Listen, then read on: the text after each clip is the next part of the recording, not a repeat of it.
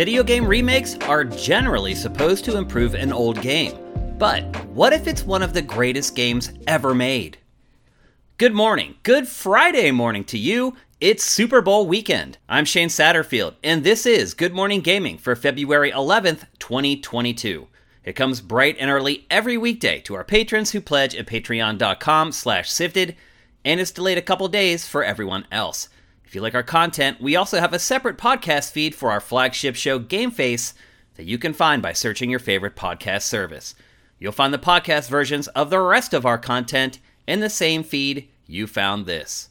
Rumors have been swirling for quite a while about a remake of Resident Evil 4.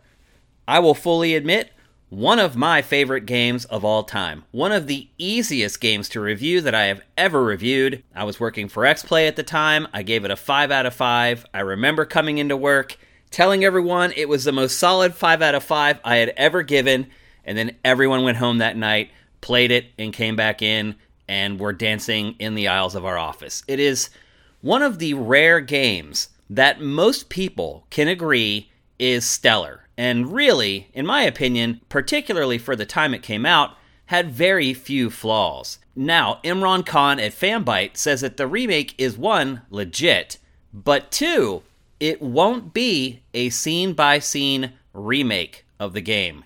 Instead, it will be scarier and with more of a focus on the game's side characters. He reports that the game has also changed main developers from the RE3 remake team to the RE2 remake team, and that Capcom also approached Shinji Mikami to come work on the remake, but he declined. Here's the rub Capcom just recently remade Resident Evil 2 and Resident Evil 3, both good games to great games. However, they left those games basically unchanged.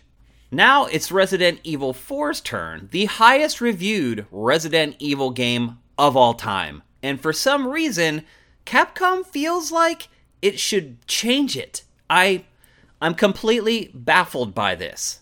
Khan's report goes on to say that a decent portion of the game will take place at night, which may include the early scene where Leon fights off hordes of infected in a village, basically the opening scene of the game. Also, the three early builds of Resident Evil 4, and there's footage of those early builds floating around on YouTube, they're way different than what Resident Evil 4 ended up becoming. But according to Imran Khan, Capcom is using that as inspiration for the remake. Let's break this down for a second. Bigger roles and more screen time to side characters. What side characters would those be? I can't think of too many side characters from that game where when I finished playing it, I was like, I really wish I had more time to interact with Salazar. I just. This is completely baffling to me. Why would you remake a near perfect game and take inspiration from versions of that game that were canceled due to the other ideas that they ended up running with and were extremely successful with? I just don't get it.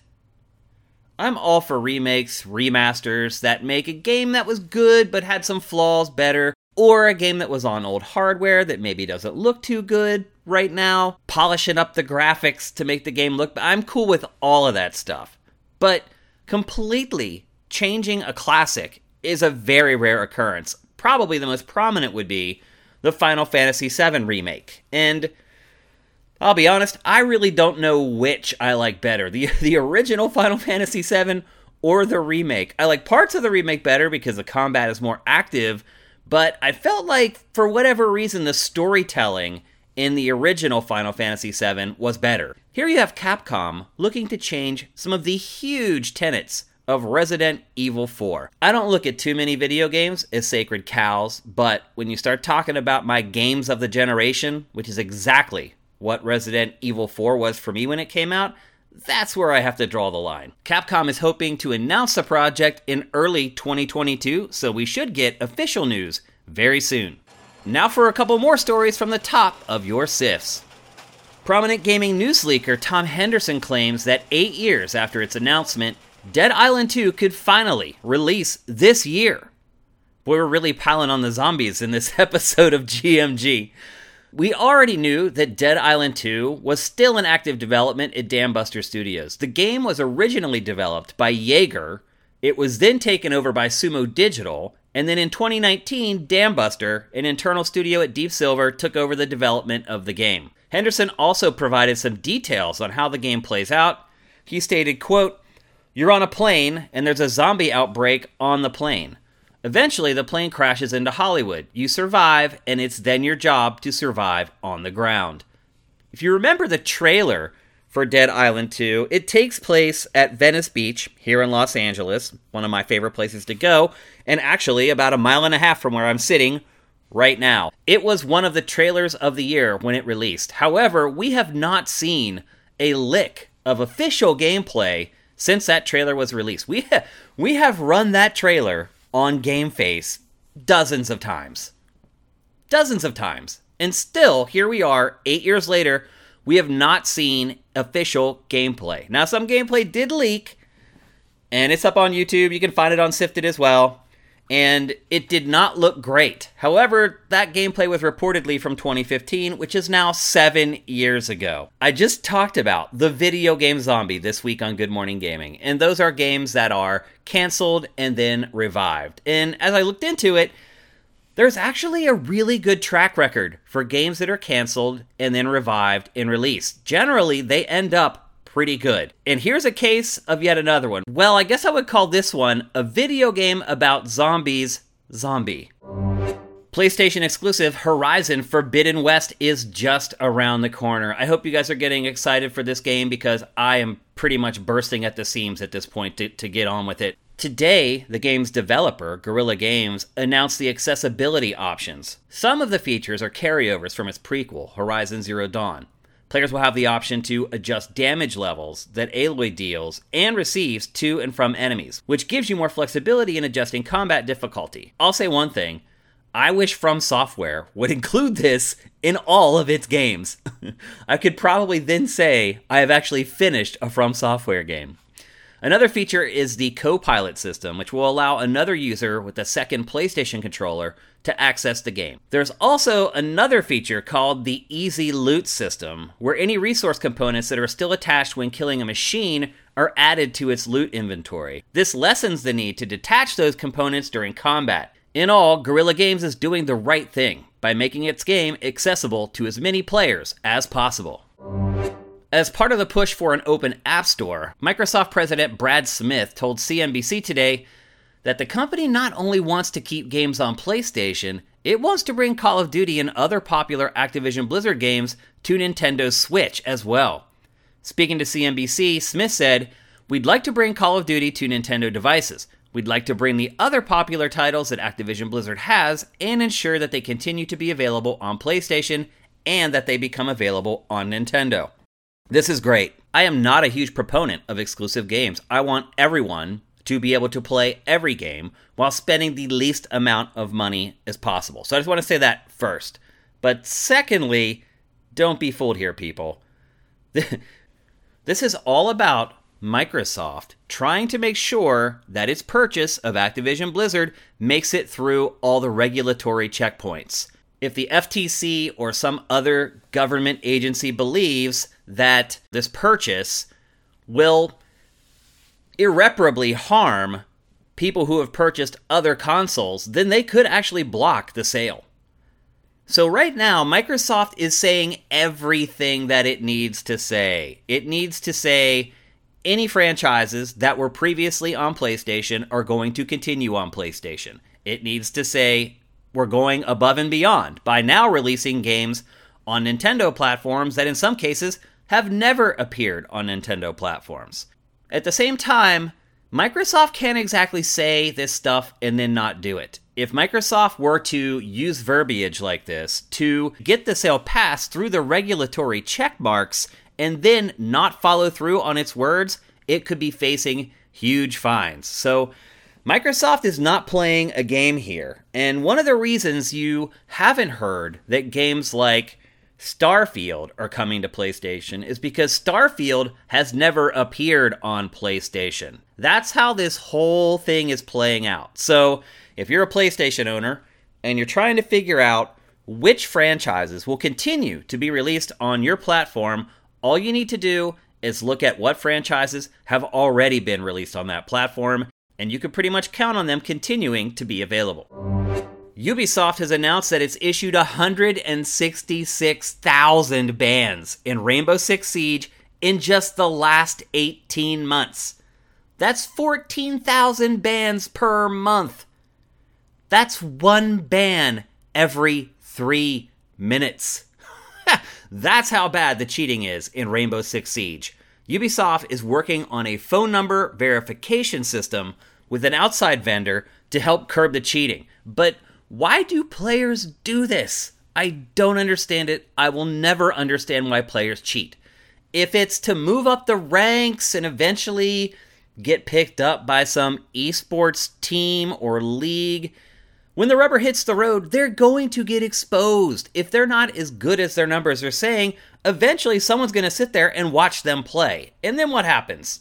They're exposed. More likely, though, they're just griefers trying to ruin everyone else's good time. And again, why? Why do people do this? I I'll never understand the psychology. Why are there so many people who just want to see the world burn? The Sims 4 wedding expansion won't release in Russia due to the country's anti LGBTQ laws. The expansion story focuses on the marriage of two women. The Russian government passed a law in 2013 that supposedly protects children from homosexual content, stating it contradicts family values. Rather than bow to Russia's authoritarian regime, EA is going to lose some money and not release it there at all. While I admire EA for taking this stand, you've got to wonder if oppressed LGBTQ Russians would prefer to even have a more watered down version of the game. However, EA is saying all the right things. Quote, Over the years, You've delighted us with the ways your Sims have found love and celebrated that love through weddings in our base game. You've also shared with us your eagerness to walk down the aisle, have your Sims take their seats, and shed a tear of joy as you made a lifelong commitment. The ability to tell stories, any story, is at the core of what we do at The Sims.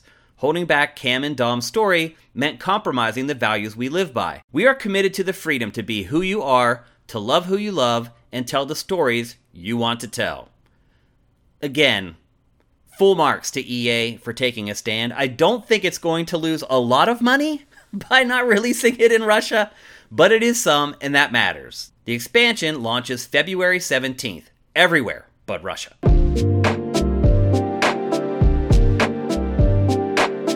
All right, let's take a break, and when we come back, we'll tackle today's boss fight.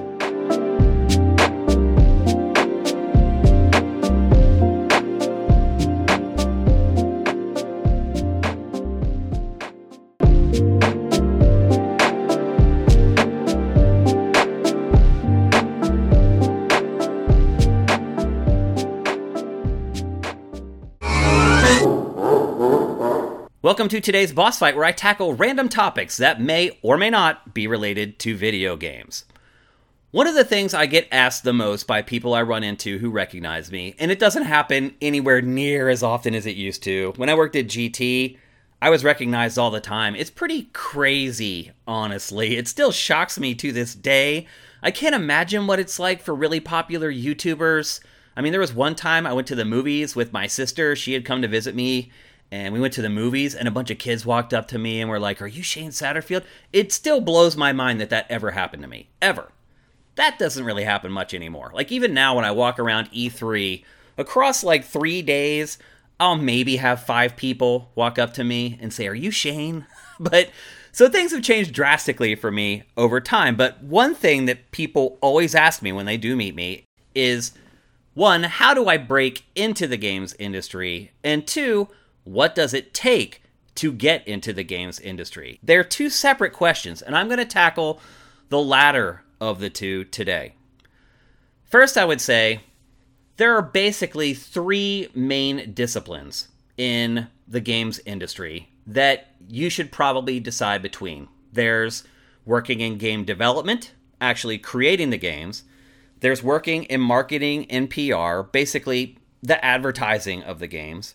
And then there's working in the press. And then obviously there's the C level executives, but you're only going to get there if you start at one of these three places. I'm going to start with development. I have never been a game developer, but I have literally talked to thousands of them. And not just talked to them in a very sterile environment where they're doing one interview after another. I've done that stuff.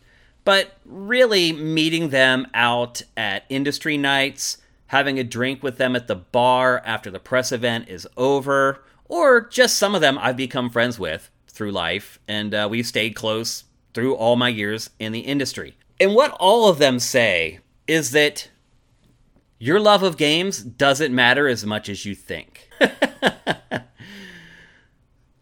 they said more so, it's that you should love the discipline that you're working in. So if you're an artist, you have to love art. If you're a programmer, you have to love programming. If you don't, the job is going to kill you and you're going to wash out, no matter how much you love video games. In fact, some of them have told me that a love of video games can actually be a detriment to being a game developer. They say that sometimes people who really love games are very outspoken on development teams, and there is a very clear hierarchy on those teams. Now, to be fair, a lot of developers I talk to also say that their corporate structure is pretty flat and the whole development team generally has some kind of say in the direction of the game that they're working on. However, there's a line that gets drawn in the sand, and a lot of times people who are really into playing games tend to place a lot of weight in their opinions, and in some cases devalue the opinions of others who they do not perceive to be as quote unquote hardcore as they are. So, number one, being a big gamer, not that much of a help to work in the team environment. And number two, you have to really love what you're doing. And then, of course, the next thing that people ask is okay, I can deal with that stuff. How do I get there? And this is one of the rare cases where I would say that going to school and spending a lot of money on a trade school where you learn how to program or going to like Full Sail University doesn't really pay dividends. In the end, the proof is in the pudding. And a lot of people have taught themselves how to program on their own, watching YouTube videos, reading tutorials online. And really, the best resume you'll ever have will not be I went to this school or I learned how to program when I was 13. None of that stuff matters. What matters is building something, something tangible, a chunk of code that shows that you know what you're doing. And believe me, they'll be able to figure out if you know what you're doing because they will look at your code. And so, if you want to get into development, what's most important is doing it, is developing and creating a portfolio of things that you've created. It doesn't matter where you went to school, what kind of grades you got, either you can code, either you can build 3D visuals. Either you can create compelling audioscapes or you can't. It doesn't matter where you went to school, where you graduated in your class, all of that is irrelevant. Can you do it or can you not do it? Let's move on to marketing and PR. This is, I would argue, the most luxurious gig in the games industry. As a marketing and PR person, it's your job to be the liaison between both the press and the advertising space. So if you're a PR person, you're working with the team, you're working up a PR plan. The team will say, okay, we'll have a build done on X date, and from that build, we will have enough assets to create a trailer. And you go through the entire development cycle with the development team and you lay out a, a marketing and PR plan. You're like, okay, this is a date for the debut trailer. This is the date for the gameplay trailer. This is the date for our really expensive cinematic trailer. This is when we're going to go out and show the game to the press. So we need the build on this date to take out and show the press or send to the press, the way things work now. And then finally, okay, this is when we expect the review build. This is when we'll send it out to the press. This is the embargo for the reviews. This is our launch trailer. All that stuff is planned out by the marketing and PR department. Now, the marketing team they take a look at the game, they figure out what its tenants are, what its big marketing and selling points are, and then they try to figure out outlets where it makes sense to advertise. So, back when I worked at GT, we don't have any advertising at all on Sifted. We are conflict free. But back when I worked at Game Trailers, we would have products. So, a marketing person, we had marketing people, and then Sony or Nintendo or Microsoft or whoever had marketing people, and they would meet and get together. And the marketing person would say, okay, this is the game, this is what it's about. What products do you have that are a good match for this? And then our marketing person says, oh, well, we have this series where we do awesome retrospectives. Since this is Halo 10, how about we do a Halo retrospective that covers the first nine games and then leads into the 10th game? That's how it works. That's how the relationship works. And they agree on a price for that, when it will run on the on the website, and off it goes. It's a fun gig.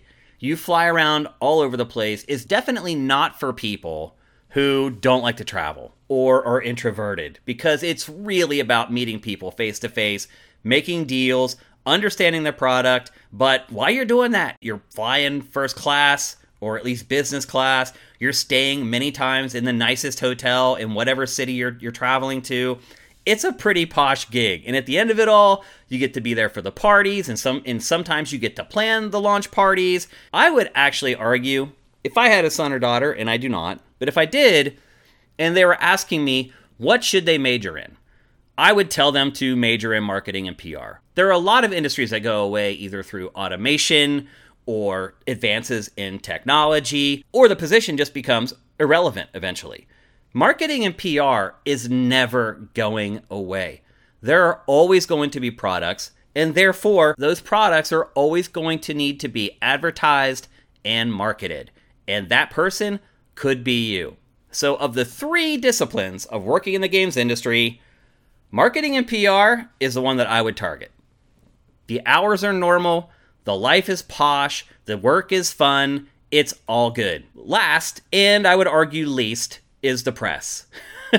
Something that I've been doing for 20 some years now. And I think probably the part of working in games that I'm most qualified to talk about. And again, if I had a son or daughter and they came to me and they're like, Dad, I want to follow in your footsteps, I would absolutely discourage them against it. working working in the games press is honestly one of the most thankless jobs you'll ever do. Every day you wake up, you wonder if something exploded, something you wrote, something you said angered the wrong person, and now there's pitchforks out coming for you you reviewed a game and a bunch of people are angry at the score that you gave the game, and your Twitter feed is full of angry people telling you you're an idiot. And a lot of you may say working in the press covering video games would be a dream job. It can be, but it mostly isn't. Particularly when you first start and you're not reviewing games like Horizon Forbidden West and you're reviewing like my first review was Lego Rock Raiders and you do that for the first like year that you work in the games press all the while, the hours are extremely long. I work generally from 7 in the morning until 11 at night. I'm recording Good Morning Gaming right now. It's 7:55 p.m. that I'm recording this right now. After this is done, I have to edit it all together. I have to render it. I have to upload it to YouTube. I have to convert the show to an MP3 file. I have to upload the MP3 file. I have to create all the graphics to promote it. Once all that's done, it's uploaded. I have to then go and publish it on Sifted, on Patreon, on our YouTube channel for our members on YouTube. And then I have to go on social media and promote it all. I will do all of this. It's 7:55 right now.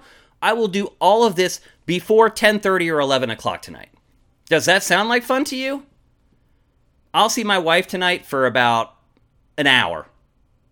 And that's it. We'll have dinner together and then she'll go to bed because she has to be up a little earlier than I do, believe it or not. And then I'll come back here and work for a little bit longer. Is that exciting?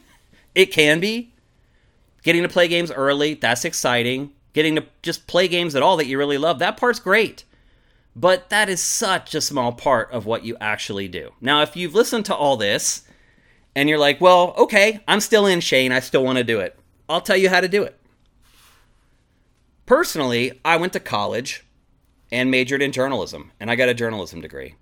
And While I'm glad I have a college degree and I feel like I learned a lot in college that both apply to my profession and just apply to just being a well rounded person in general. And I had a lot of good times in college. I made friends there that have become my lifelong friends. Not my high school friends, my college friends. Those are the bonuses. But what I found was that when I got into the industry, I was like the only person who did that. So I'm paying off my student loans, making 35 grand a year, and the other people I'm working with aren't. And they're getting by okay, and I'm literally like living on ramen. So would I say I regretted going to college, knowing the profession that I wanted to enter? No, because I do not think I would have got the job if I had not had my journalism degree, because I didn't know anyone. When I got to GameSpot, everyone who was working there were friends and they had hired their friends. When their friends needed a job, they're like, hey, why don't you come over and work at GameSpot with us and review games with us? And they're like, hell yeah. That wouldn't have worked for me. I had to submit an application with all my credentials. I had been running my own gaming website for two years, and still in the end, I was one of like six candidates that they had narrowed down to the final selection process. I was I was lucky for whatever reason, Joe Fielder saw something in me and he gave me the job. There's a lot of luck that goes into it too. So for me, I probably wouldn't have got the job if I didn't have the degree. But now I feel like there's even less reason to get a journalism degree if you want to be in games media. The best thing that you can do if you want to be in games media, and I'm not exaggerating, is just build your social media following. That's it. If you have a million followers on Twitter, or on your YouTube channel or whatever, you'll get hired. Period. That's all it takes. It doesn't matter how good you are, doesn't matter how well versed you are. All that matters is that you have already gathered that many eyeballs to your content. And the idea is that when you're hired, those eyeballs will follow you to whatever publication you start working at. And I would argue that the smart thing to do is not join a publication at all. If you're that good, and you have that kind of a following, just start your own YouTube channel or just stream. Because then you're not worried about all the politics of working at a huge corporation. There are obviously perks to that. You get a 401k, you get reasonable health care. There's parts of it that are a bonus, but I'm telling you, the extra money that you will make being your own boss far outweighs the perks that you get working as an entry level gaming editor. Your salary is rock bottom. If you don't really love games, it will burn you out fast. You gotta love games. Now, I did mention earlier that if you're working in development, sometimes being a hardcore gamer can actually be a detriment to the team and to you personally in your professional growth. But in general, you really have to love what you're doing. And if you're a journalist, you're playing a lot of video games and writing about video games. If you don't love it, you will burn out so fast because it's grueling. It looks so glamorous on the outside. I do not look glamorous at 11:30 after I've worked for like 15 hours and my eyeballs are like hanging out of my face and my hands are trembling from typing like 40,000 words that day. You've got to love it.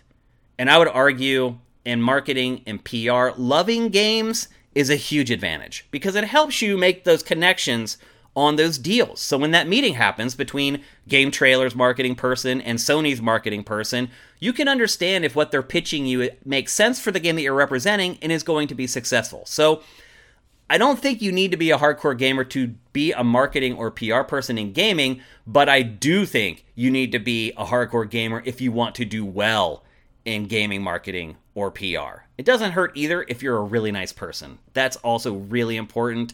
If you're an introvert, or if you can be a little gruff, probably not the job for you. It's all about making relationships and building trust between you and the press or you and other marketing people. So I feel like I'm wrapping this up and I'm making working in the games industry seem really awful. It's not. It's it's like a lot of jobs. There's days where you finish work and you're like, oh, I, I don't know if I can do this anymore. And then there are some days where the day ends, you're like, oh my God, I'm so lucky to do this. And I think most jobs at least have a little bit of that. I know a lot of minimum wage jobs don't. At least the ones I had didn't. Like I never said, th- "Oh, I'm really thankful that I'm working at the gas station" when I was in high school. I'm talking about careers, things that you want to do with the rest of your life, not selling another shirt at Benetton or Macy's or whatever. But I don't want you to get the impression that it's just all bad. That's what's really important. If you truly do love games, it can be an amazing vocation. It can also crush your soul. But above all, if you really want to get into it and you want to have a sustainable career, you really have to love video games. And I don't mean like I like playing Halo and I like Mario you need to be able to play bad games and still find something enjoyable about them. You need to be able to look at every video game and find at least something redeeming in every single one of them. If you don't feel like you can do that, it's probably not for you.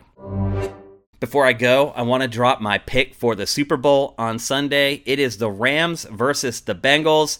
Right now, the Rams are favored by three and a half points. And I know a lot of you may not know this, but generally, the way NFL lines work is the home team gets three points just for playing at home. And in this case, the Rams are playing the Super Bowl in their home stadium. So that three and a half point spread is really half a point. So the Rams favored by half a point over the Bengals. I'm taking the Bengals.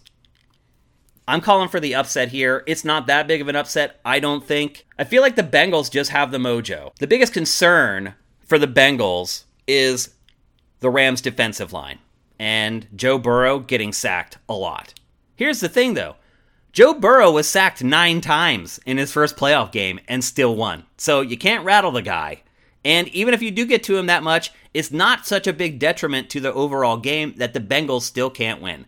The Bengals receivers on the Rams secondary, I think that's going to be the X factor in the game. And I think the Bengals probably have the best wide receiver corps in the NFL. And granted, the Rams have a nice receiving corps too. They have OBJ, they have Cooper Kupp, but it cannot hang with the trifecta of receivers that the Bengals have. So I'm going to say the Bengals win outright. If you're betting, and obviously, full disclaimer here, if you bet and you lose, it's not on me. I'm not recommending that you bet, but I would say I'm calling the Bengals to win, and they're getting three and a half points. So if you are going to put a couple dollars on the game, I would take a hard look at the Bengals.